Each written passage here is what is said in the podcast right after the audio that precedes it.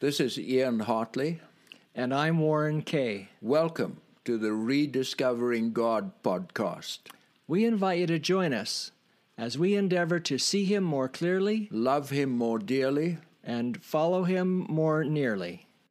So today we're talking about the cleansing of the temple. You good with that, Warren? I am. Yeah. I think it's really important to talk about this story because as we've created a picture of Jesus with his teaching, uh, with his uh, just his demeanor, um, that he uh, then cleanses the temple, and the traditional view is that he uses violence to do that.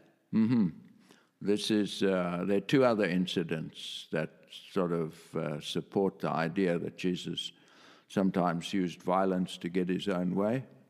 Uh, or if you want to be uh, kinder, um, to uh, do kingdom business. Yes. um, and that is the cursing, the so called cursing of the fig tree. Right. And the third one is when he denounces the religious leaders and calls them whitened sepulchres and snakes and various other rude um, descriptions of them. Um, so that was verbal violence. So we're going to look at this one. We'll look at the other two uh, at another in another podcast. So the scriptural uh, passage uh, that we mustn't forget while we're looking at these incidents is what Jesus taught in the Sermon on the Mount, which is really the plenary presentation that he makes on what the kingdom of heaven is like. And in Matthew 5, verse 39, he says, Do not resist an evil person. Right. So if Jesus uses violence on the evil traders in the temple, he's not walking his talk. Yes. Um, this is a glaring inconsistency in his theory and practice. So let's have a look at it. Okay. Um, Matthew, we'll start with Matthew, first gospel, Matthew 21, verse 12. Jesus entered the temple area and drove out all who were buying and selling there. He overturned the tables of the money changers and the benches of those selling doves. It is written, he said to them, My house will be called a house of prayer, but you are making it a den of robbers. The blind and the lame came to him at the temple, and he healed them. Okay, just stop there. Um, so the, the traders uh, are leaving in a hurry. It's clear from this passage. But at the same time, the blind and the lame are coming to him and he's healing them. Yes. So that part of the story is often not told. It's just that, well, Jesus, you know, acted violently and chased out these traders. And so, um, uh, verse 15. But when the chief priests and teachers of the law saw the wonderful things he did, and the children shouting in the temple area, Hosanna to the Son of David, they were indignant.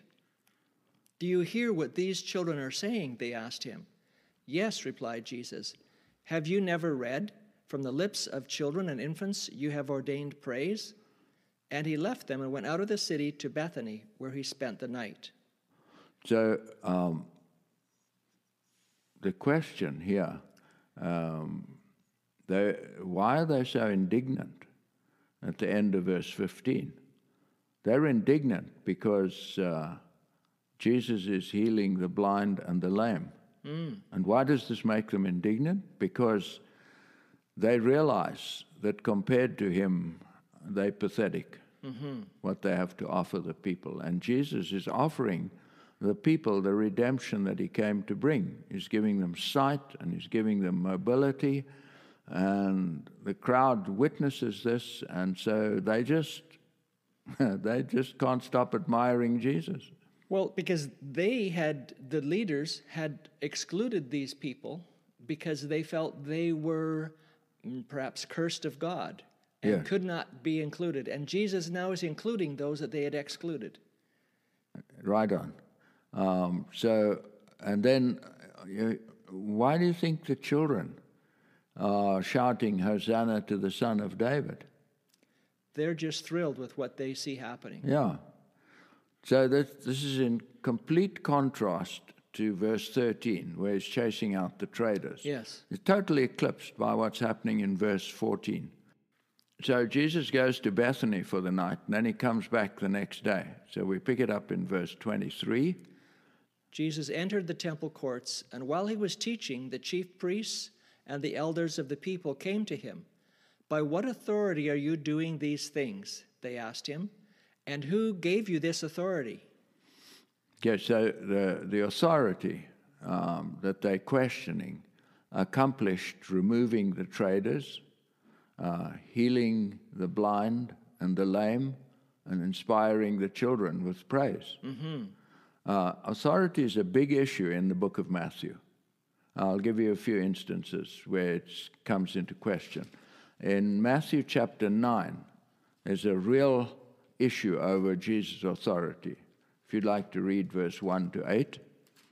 Jesus climbed into a boat and went back across the lake to his own town. Some people brought him a paralyzed man on a mat. Seeing their faith, Jesus said to the paralyzed man, Be encouraged, my child, your sins are forgiven.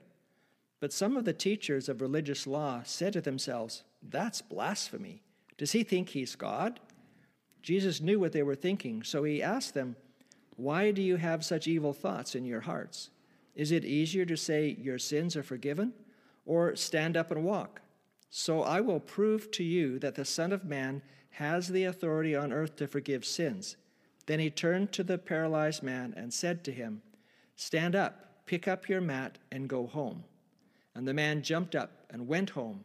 Fear spread, swept through the crowd as they saw this happen, and they praised God for sending a man with such a great authority.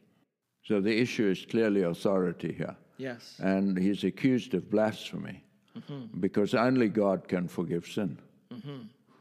Uh, and there's a huge issue here because if it's true that Jesus can forgive sin by just speaking a word, then the temple, with all its rituals and processes and sacrifices, becomes obsolete. Yes.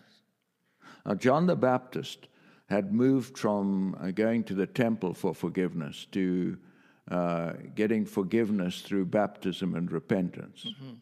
Uh, so he's sort of the forerunner of Christ uh, in that sense, but he's still uh, needing works from the people who to be forgiven. Jesus does not need anything from a person to be forgiven. He forgives people unilaterally uh, in his sovereignty as mm-hmm. God. Mm-hmm. He, he can just say to you, Your sins are forgiven. And what he's actually doing is he's revealing what is true in God's heart. Mm-hmm. That really everyone's sins are forgiven in God's heart. Yeah, that, so some of the listeners are going to get stuck there, Warren, because this tradition of that you have to earn forgiveness is so strong in Christians. And even the greatest evangelist that the earth has ever seen, in Billy Graham, he believed that you there were things you had to do before you could be born again and become part of the kingdom of heaven. He, he didn't get this the, um, the free, universal attitude of God towards people on this planet. So there's still an issue today. Right. I listen to public prayers, and people are praying in public. Usually, every public prayer I listen to says, and forgive us all our sins. Mm-hmm. So that person who's praying does not get the forgiveness of Jesus that he passed on to us on this mm-hmm. planet. Mm-hmm. Paul seemed to get it Yeah. because in Corinthians, he tells us to be ambassadors, to go tell people to be reconciled to God because he's no longer holding your sins against you. Yeah. Uh, and that's the gospel. Yeah. The gospel is the good news that you can say to every man and every woman, you know what? God has forgiven you all your sins, past, present, and future. He has no list of them, He has no interest in them. His interest is in healing you and getting you to think uh, like the royal child you are of the King of the universe. Yeah. Yeah. But we need to move on. In uh, Matthew 16, verse 19, uh, we have, uh, it doesn't use the word authority, but it's clearly talking about the authority to forgive sin that we're talking about. Matthew 16, 19. And I will give you the keys of the kingdom of heaven. Whatever you forbid on earth will be forbidden in heaven, and whatever you permit on earth will be permitted in heaven. So, on the basis of this verse, which is uh, when Jesus asks his disciples, uh, "Who do you, what, who do men say that the Son of Man is?" Um, they go through all these options, and then he says, uh, "And what do you say? Who am I?" And Peter says, "You are the Christ." That means you, the King, the Son of the living God. And Jesus says to him, Peter, that is the foundation of the kingdom of heaven, the kingdom of God on earth.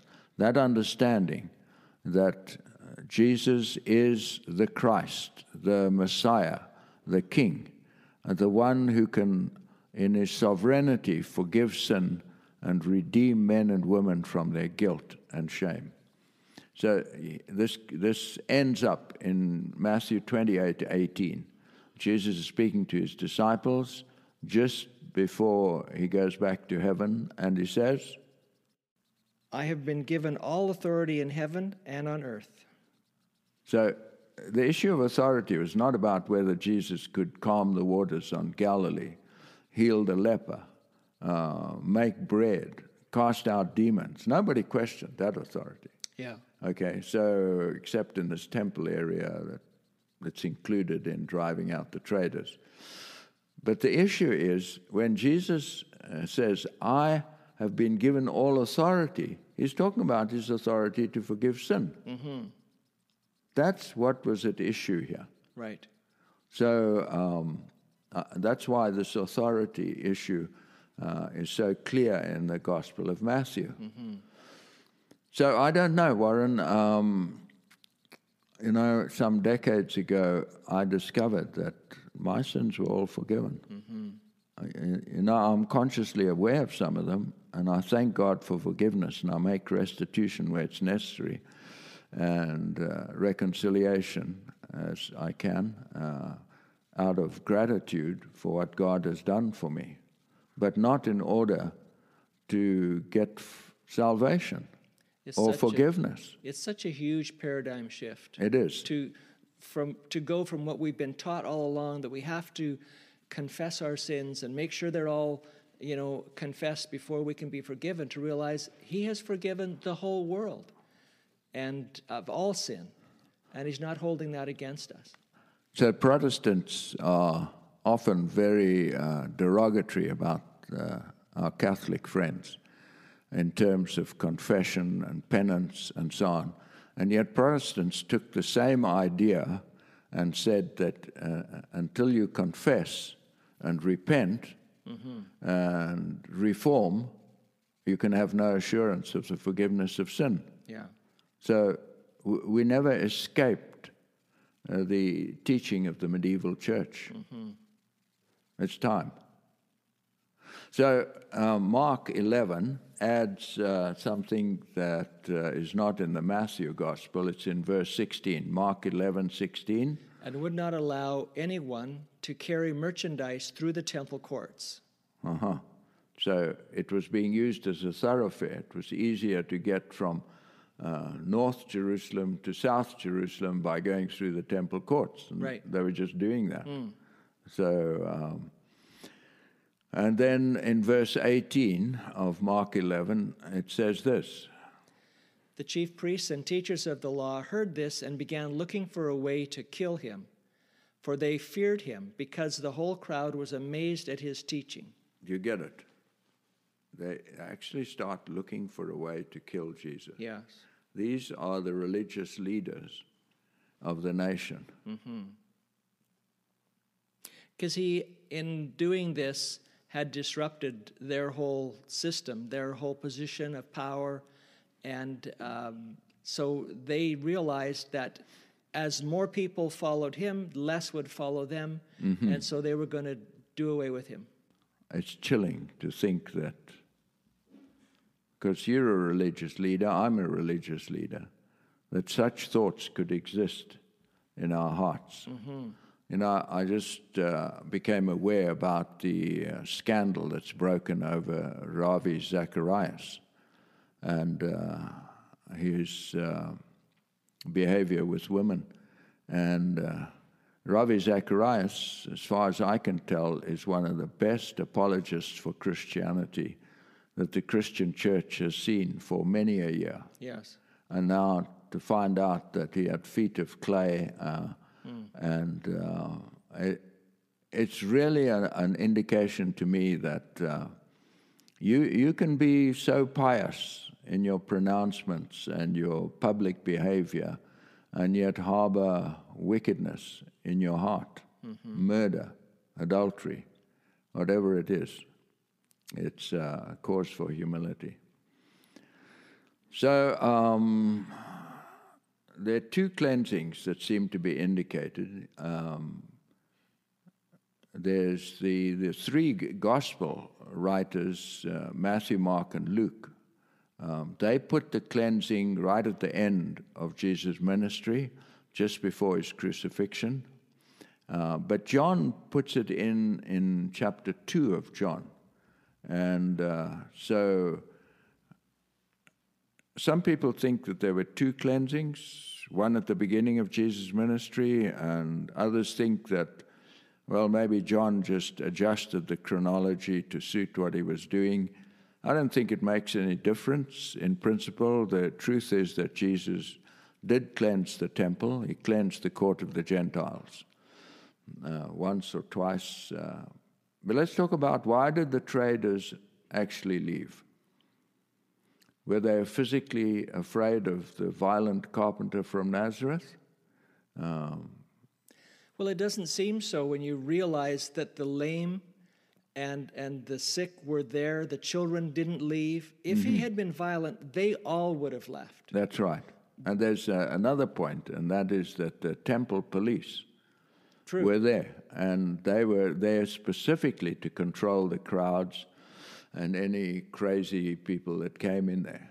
And they were never called. There's no record of the temple police being called. Yeah. And then um, in John, it points out that he made a whip. Uh, it says he made a whip out of cords and drove all from the temple court, both the sheep and the cattle. So the sheep and the cattle didn't harbor any guilt in their hearts that his authority would have motivated them to leave. That's a very good point. Um, they're not moral beings. Yeah. So, So, they, they needed a sign. So they need something to motivate them to move on out. There's a difference between a sign and a weapon. Um, when I see a car with pretty lights on it, it's a sign to me that I should usually slow down. Um, but it's not a weapon. I don't imagine the car with the pretty lights ramming my car. I suppose it can happen, but it's a sign to me. You know, when necking teenagers in the dark, when the light comes on, they quickly disentangle. Um, it's a sign to them, you know, nobody's going to kill them. Well, maybe some doting father might want to kill his dating daughter. but uh, so there are differences between signs and weapons, and this whip of cords was a sign to the animals to move on. Yeah. Yeah. And, and you know, a whip can make a noise, it can crack. Yeah. And, and to get their attention that they need to move on out. He doesn't need to beat on them to get them to go. Yeah. So um, the traders left because uh, they knew they were doing wrong. Uh, they were guilty. Yes. Um, there's um, they left because of his moral authority. Do you have you ever been in somebody with presence who had great moral authority? Hmm. I know you have because you've told me. I, I've forgotten. Yeah, you you Tell me. like to be in the presence of Maury Venden. Okay, yes. uh, yeah. Because he had moral authority Yes. for you. Yeah. Yeah. Very much so. um, people who were in the presence of Mother Teresa. They felt that this woman had moral authority and they wanted to be in her presence and they wanted to be able to ask her some questions, um, you know, about why she did things and so on. So some people just have that kind of moral authority. If somebody wins the Nobel Peace Prize or the Academy Awards, uh, they gain moral authority over Okay. us. Yeah. So Jesus had this moral authority about him, and uh, this was uh, really the bane of the religious leaders' life because they didn't have that moral authority. We've talked about this, but if Jesus had portrayed himself as an angry, violent man uh, at this temple cleansing, the lame and the blind and the children would not have come in there. Uh, they wouldn't have felt the freedom, and the temple police would have come in. Instead, the, well, the traders would have insisted that they come in and stop this person who was um, anti trading in the Gentile court. So the, this cleansing is also prophetic. How so? So um, if you read Malachi 3, verse 1 to 3, uh, Malachi is the last book in the Old Testament. There's a period of 400 years where we have no record in scriptures of what happened from Malachi to when Matthew writes. Um, do you want to read Math- Malachi 3, 1 to 3? Look, I am sending my messenger, and he will prepare the way before me. Then the Lord you are seeking will suddenly come to his temple. The messenger of the covenant, whom you look for so eagerly, is surely coming, says the Lord of heaven's armies. But who will be able to endure it when he comes? Who will be able to stand and face him when he appears? For he will be like a blazing fire that refines metal or like a strong soap that bleaches clothes. He will sit like a refiner of silver, burning away the dross. He will purify the Levites, refining them like gold and silver, so they may be once again offer so they may once again offer acceptable sacrifices to the Lord. So this is clearly foresees a time uh, when this messianic figure uh, would purify. Um, not the temple, includes the temple, but the actual hearts of the Levites, those who served in the temple. Here was their opportunity to have their hearts uh, uh, cleansed. Now, temple also refers to human beings, uh, specifically their body. For instance, Jesus says, Destroy this temple, and in I will raise it again in three days, in John 2, verse 19. So people misunderstood that because they wanted to, and they applied it to the uh, literal temple, mm-hmm. the rebuilt temple, the second temple, but Jesus was actually referring to his body, and the New Testament writers tell us that in mm-hmm. retrospect.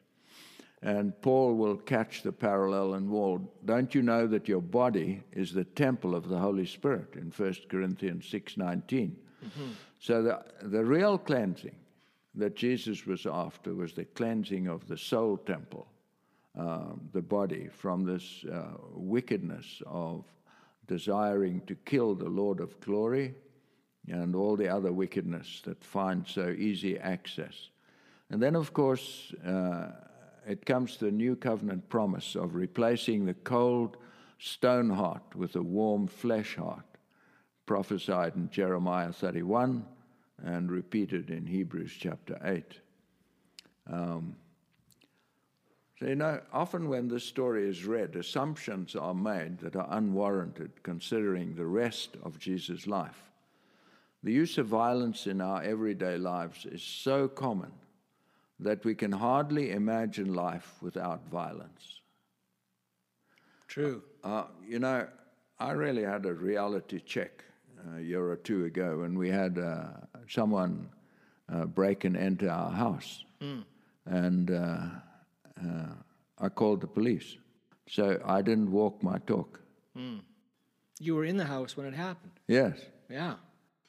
So the natural uh, response is to defend yourself against someone that has broken in. Yeah. And I knew the police would use violence. And I wasn't prepared to use violence, and I'm not sure why not. Maybe I was just too chicken. so, um, this is to my own uh, shame that I have to admit this. But w- the point I'm trying to make is that the use of violence is so common in everyday life. Our final resort is usually to the police. Yeah. and they use violence um, to get their way. Um, so I just want to read you Matthew five thirty nine. But I tell you, do not resist an evil person. If someone strikes you on the right cheek, turn to him the other also. I have to admit, Warren, that you know I read that and it's a theoretical statement, but I can't actually wrap my practical life around that. Mm-hmm. The early church understood it. They did. And and they they let evil men take their lives. They became martyrs. And that was a, a, a, an important aspect of that early church that is gone in today's society. I give you a new commandment that you love each other as I have loved you. Mm-hmm. And what Jesus is talking about is he was willing to lay down his life for us. I love you when I am prepared to lay down my life for you. Mm-hmm. Don't ask me to do it, Warren. Well, and, you know, and, but Jesus did that. He, I know. He demonstrated that, and the people that followed him demonstrated that as well. So let's document some of his opposition to the use of violence in practical terms. On the night of his arrest, Peter slashed at the high priest's servant with his sword and only managed to cut off his ear. Yeah. He had much more serious intention. He was just a fisherman and not a soldier. Apparently. Yeah. So Jesus quickly healed the man's ear and told his disciples to put away their swords. He was intent on revealing the kingdom of heaven, not reinforcing their petty preoccupation with an eye for an eye. Uh, and a and uh, what's the rest of it? An eye for an eye, and uh, Is it a tooth for a tooth? yeah, something like that. Something like that. Yeah. Um, so we never, uh, just repeat it, um, when there are only three incidents that you can sort of um, console yourself that Jesus used violence. It's the cleansing of the temple, the so called cursing of the fig tree, and the denunciation of the religious leaders with verbal violence. So here's the arrest of Jesus, Matthew 26, 47. While he was still speaking, Judas, one of the twelve, arrived. Uh, with him, a large crowd, armed with swords and clubs, sent from the chief priests and the elders of the people. Now the betrayer had arranged a signal with them The one I kiss is the man, arrest him. So, he, you know, this is very interesting to me. He couldn't say it's the tall guy. Mm-hmm. He couldn't say it's the strong man. He couldn't say it's the fat man. He couldn't say it's the short man. Mm-hmm. Jesus just blends in with the crowd. You, mm-hmm. you have to have another sign. Um, going at once to Jesus, Judas said, Greetings, Rabbi, and kissed him. Jesus replied, Friend, do what you came for. Then the men stepped forward, seized Jesus, and arrested him. With that, one of Jesus' companions reached for his sword, drew it out, and struck the servant of the high priest, cutting off his ear. Put your sword back in its place, Jesus said to him. For all who draw the sword will die by the sword. Do you think I cannot call on my Father, and he will at once put at my disposal more than twelve legions of angels? But how then would the scripture be fulfilled, which says it must happen this way? So, if ever Jesus would have been tempted to use violence, would be would have been at this point Right. in his yeah. life. Yeah. Instead, he he submits. Uh, now, there are those who argue that uh, Jesus submitted because he had to in order to die, and that's true. But it's also true that this was his way of life, and that this was just natural. And he will say that to Pilate um, a little bit later. Um, yes, so um, like you mentioned, the early Christians soaked up um, the violence of the society they were living in, uh, in the circus, on the stake, uh, and crucifixion, and the galleys, Um, when Jesus says, Take up your cross and follow me, there's only one purpose for a cross. Uh, a cross causes suffering, yes, but it's to cause death. You don't put a person on a cross uh, just to make them suffer a little bit and then take them down. When you put them on the cross, that's it. It's a one way trip. One way trip. So when Jesus says, Take up your cross and follow me, he's actually saying to us, Listen, um, love like I did mm-hmm. could cost you your life, mm-hmm. but follow me. Mm-hmm. I find this scary. I don't know about you. Yeah, it, it is. And as I've, um, I think we've referred before, that there are a few people that caught this. Jesus did, and he died at other people's hands. Gandhi did, and he died at other people's hands. And same with Martin Luther King Jr. Yeah. Yeah. Uh, um, there's one passage that uh, is often used as a um, an excuse for violence, and that's in Luke 22 from verse 33. If you would read that, please. And he, referring to Peter, replied, Lord, I'm ready to go with you to prison and to death. Jesus answered, I tell you, Peter, before the rooster crows today, you will deny three times that you know me. Then Jesus asked them, When I sent you without purse, bag, or sandals, did you lack anything? Nothing, they answered. And he said to them, But if you have a purse, take it, and also a bag, and if you don't have a sword, sell your cloak and buy one. It is written. And he remembered the trans and he was numbered with the transgressors. And I tell you that this must be fulfilled in me. Yes, what is written about me is reaching its fulfillment. The disciples said, See, Lord, there are two swords. That is enough, he replied. So, so he's telling them to go and buy a sword. Yeah. And yet he's nonviolent. Yeah. Help me understand. so, first of all, it did not mean to literally buy a sword, because when he says uh, two swords is enough, two swords among 12 men is not enough. Yeah. You need 12 swords mm-hmm. if they're going to defend themselves and each other. Uh, we can also be sure that this isn't literal because he says to Peter, just a few months uh, uh, before he's arrested, um, put away your sword. If you use the sword, you die by the sword. Mm-hmm. Okay, There's, you get into this cycle of violence. So he's not talking about literally buying a sword. Um, what he's talking about is that before I provided for you uh, everything you needed. But now, in this crisis, you're going to have to look out for yourselves.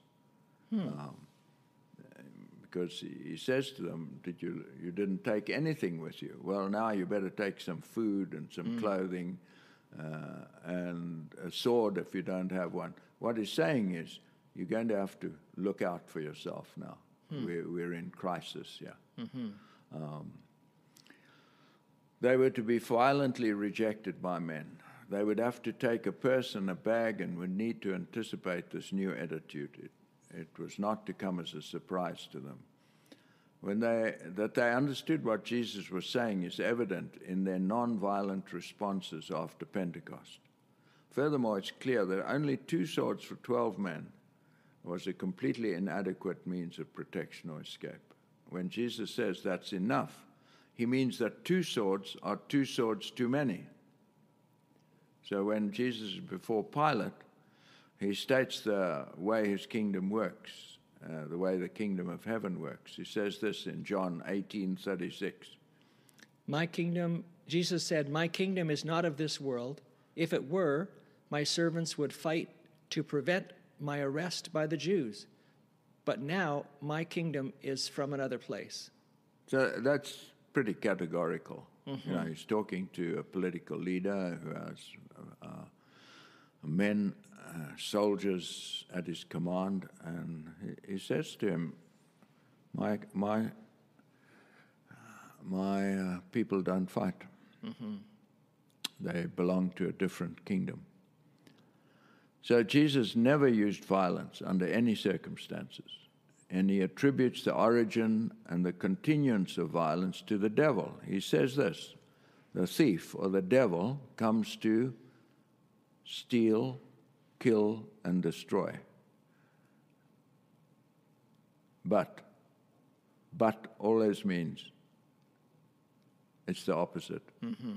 You know, somebody comes to you and says, Warren, you're really doing a good job, but forget about any commendation they gave you. Yeah. Now comes the real stuff. Mm-hmm.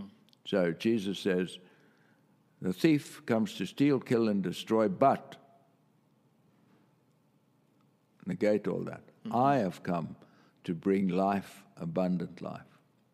Stealing, killing, destroying is the very opposite of what the Messiah came to do. He came to give abundant life, to create happiness and joy for people. So uh, Matthew uh, says this. He's quoting from Isaiah. If you want to read that, Matthew 12, 19. He will not fight or shout or raise his voice in public. No, I think you better read that again. He will not fight or shout or raise his voice in public. I mean, like, I don't know. Did you get that? Yeah, yeah. That was Jesus's way of living. He didn't Yeah. resist. He didn't, you know, cause a stir by violence. He didn't raise his voice. He Yeah. didn't shout. I, ne- I never saw that verse hmm. for three quarters of my life. Didn't register with me. Um, so we have two witnesses. Matthew is quoting Isaiah. So you have the Isaiah witness, you have the Matthew witness of the non-violent way that Jesus uh, lived his life. So Isaiah also says something in Isaiah 53, verse 7. He was oppressed and treated harshly, yet he never said a word. He was led like a lamb to the slaughter, and as a sheep is silent before the shearers, he did not open his mouth. So Peter, uh, impetuous, violent Peter, uh, also has an opinion about Jesus in 1 Peter 2:22. He never sinned, nor ever deceived anyone. He did not retaliate when he was insulted, nor threaten revenge. He left his case in the hands of God, who always judges fairly. So I, I really, um, you know, when Peter talks like this, I'm impressed because he wasn't naturally like this. Yeah. So I, I once did a search on uh, gentleness, and what first uh, in the in the Bible, what first caught my attention was why do we call uh, men gentlemen? You know, ladies and gentlemen. May I have your attention? Why? Why? Where does this appellation of gentle men come from? I don't know. Yeah. It, it seems to be a carryover from the gentleness that we expect of Christian men. Um, just somehow got into English uh, culture. So I found 30 uh, passages that refer to the gentleness of God and the gentleness of Jesus. Now, I know there are co- contradictory passages in the Old Testament uh, about the gentleness of God, but we've dealt with that uh, a few times by noticing that the writers of the Old Testament attributed all supernatural events to God. They believed that God made both good and evil. It was only when Jesus came that he uh, taught us that God is only good. He, he never brings evil on people. So, uh, for instance, uh, read 1 Kings 19:12. After the earthquake and fire, but the Lord was not in the fire. After the fire, a sound of gentle blowing. Yeah, so they gentle blowing, you know, still small voice, whatever you want to call it. Uh, and God's presence was in there. This is Elijah running away from Jezebel after Mount Carmel, where he had used extreme violence to kill the priests of Baal. So um, Proverbs 15:1, a gentle answer turns away wrath, Uh, maybe you'll read just the first part of Isaiah 30, verse 18. Therefore, the Lord longs to be gracious to you, and therefore he waits on high to have compassion on you, for the Lord is a God of justice. Mm, please read on. How blessed are all those who long for him. O people in Zion, inhabit in, Jeru- in Jerusalem, you will weep no longer. He will surely be gracious to you at the sound of your cry. When he hears it, he will answer you. Mm-hmm. Um, so there are lots of Old Testament passages. As I said, uh, I found 30 of them. I just want to go to uh, some at the end here because we don't have time um, to go through all these passages. So, how about John 8, verse 3 to 11? Very famous story of the woman caught in adultery. The scribes and the Pharisees brought a woman caught in adultery, and having set her in the center of the court, they said to him, Teacher, this woman has been caught in adultery in the very act. Now, the law of Moses commanded us to stone such a woman. What then do you say? So we know the end of that story. Jesus bends down, writes in the sand. They all disappear. Authority again of his moral purity and their impurity. Um, so, and then he says to her, Where are your accusers? No, they've gone. And neither do I accuse you. Go and sin no more. Mm-hmm. So, a very gentle way of responding to mm-hmm. of, uh, an incident that threatened violence mm-hmm. in every which way. Mm-hmm. Um, Romans 2, verse 4. Or do you think lightly of the riches of his kindness and tolerance and patience? Not knowing that the kindness of God leads you to repentance?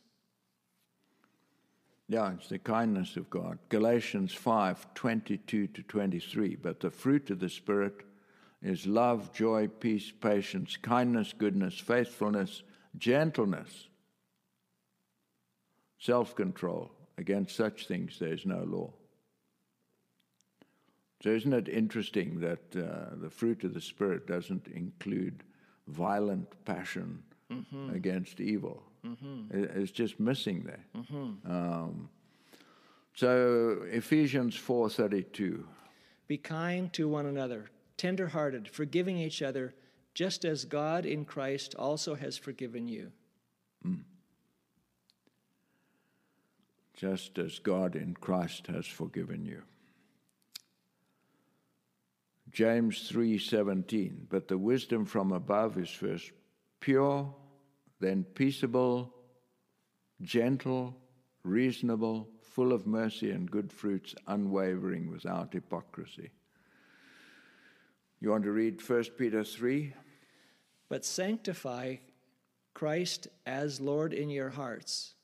Always be ready to make a defense to everyone who asks you to give an account for the hope that is in you yet with gentleness and reverence, and keep a good conscience, so that in the thing in which you are slandered, those who revile your good behavior in Christ will be put to shame. Thank you.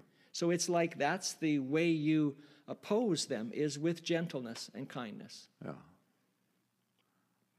That theme just runs right through the whole whole scripture. Yeah, it's right there once you become aware of it. Mm-hmm. So uh, I learned a prayer when I was young gentle Jesus, meek and mild, look upon a little child. Um, it's right. Mm-hmm. Gentle Jesus, meek and mild. Not because he doesn't have the power, not because he's fearful, not because he's weak, but because um, he has such security in himself that he can afford to be gentle. Yeah. You know, we always resort to anger and violence when we feel threatened. So, what shall we do with the cleansing of the temple? It was cleansed by his moral authority. And the same moral authority uh, that can forgive sin uh, unilaterally uh, not because of anything we've done, change of attitude, restitution, but simply because that is what God is like. He's a forgiving, gentle God, and He wants all to come to repentance and none to perish. And with everyone that perishes, His heart is pained, and uh, how I covet that kind of heart for myself. And about you. You know, it, it's just amazing to me how clear this story is once you take a careful look at it and realize that it was not his violence that caused them to leave. It was his moral authority. Mm-hmm. and and so the the initial picture that we have of the story gets totally changed when we look at it take a closer look so this understanding of the nature of jesus and the nature of human beings uh, finds its climax in revelation chapter 6 reading from verse 15 mm-hmm. if you'll read that please revelation chapter 6 verse 15, because this is at the end of all things, uh, and this gentle lamb is coming uh, on the clouds, uh, and you have the people on earth. This is their response. Revelation 6 from verse 15. Then everyone, the kings of the earth, the rulers, the generals, the wealthy, the powerful, every slave and free person, all hid themselves in the caves and among the rocks of the mountains. And they cried to the mountains and the rocks, Fall on us, hide us from the face of the one who sits on the throne and from the wrath of the Lamb. For the great day of their wrath has come, and who is able to survive? So, isn't that ironic? Yes. These people are afraid of a lamb. Yes. Um, yeah. There's something morally very twisted and mm-hmm. bitter inside of them, and mm-hmm. it's it's really a, a cry for mass suicide. Because mm-hmm. they had not gotten the message, they hadn't believed the message that their sins had been forgiven. Yeah. And they could stand in his presence and welcome his coming. So that's the tragedy of the second coming. Mm-hmm. So many Christians, in all sincerity, have postulated that when Jesus comes, he kills the opposition. Mm which you cannot substantiate from the way Jesus treated people. Mm-hmm. And I remind uh, you and our listeners that Jesus is the only eyewitness of what God is like. Yeah. His uh, witness trumps all other witnesses because no one else has ever seen God. Yeah. According to 1 John verse 18. So I, I'm impressed to pray to end our podcast, Warren. Please do. Uh, dear God, I'm happy to be in your presence with Warren and anyone who's listening at this moment. In your presence, we remember that you made us to love us and to serve us, and when we rebelled against you, you come and saved us through loving us and serving us, and that you will come again to love us and serve us physically. And we pray for that day, especially on behalf of the the frustrated, the desperate, the hungry uh, people of earth this very day, for we have no human solution for the situation. Even so, come, Lord Jesus, in your own sweet, gentle way. Amen. Thank you so much for joining us today. If you would like to contact us, you can at Rediscovering God on Facebook or Instagram, or send us an email to rediscoveringgod20 at gmail.com. We are encouraged to hear how this picture of God is making a difference for you. And if you're listening to us on Spotify or Apple, you can leave a review or rate the podcast so that others will become more aware of a God that is love as revealed by Jesus Christ. Thank you.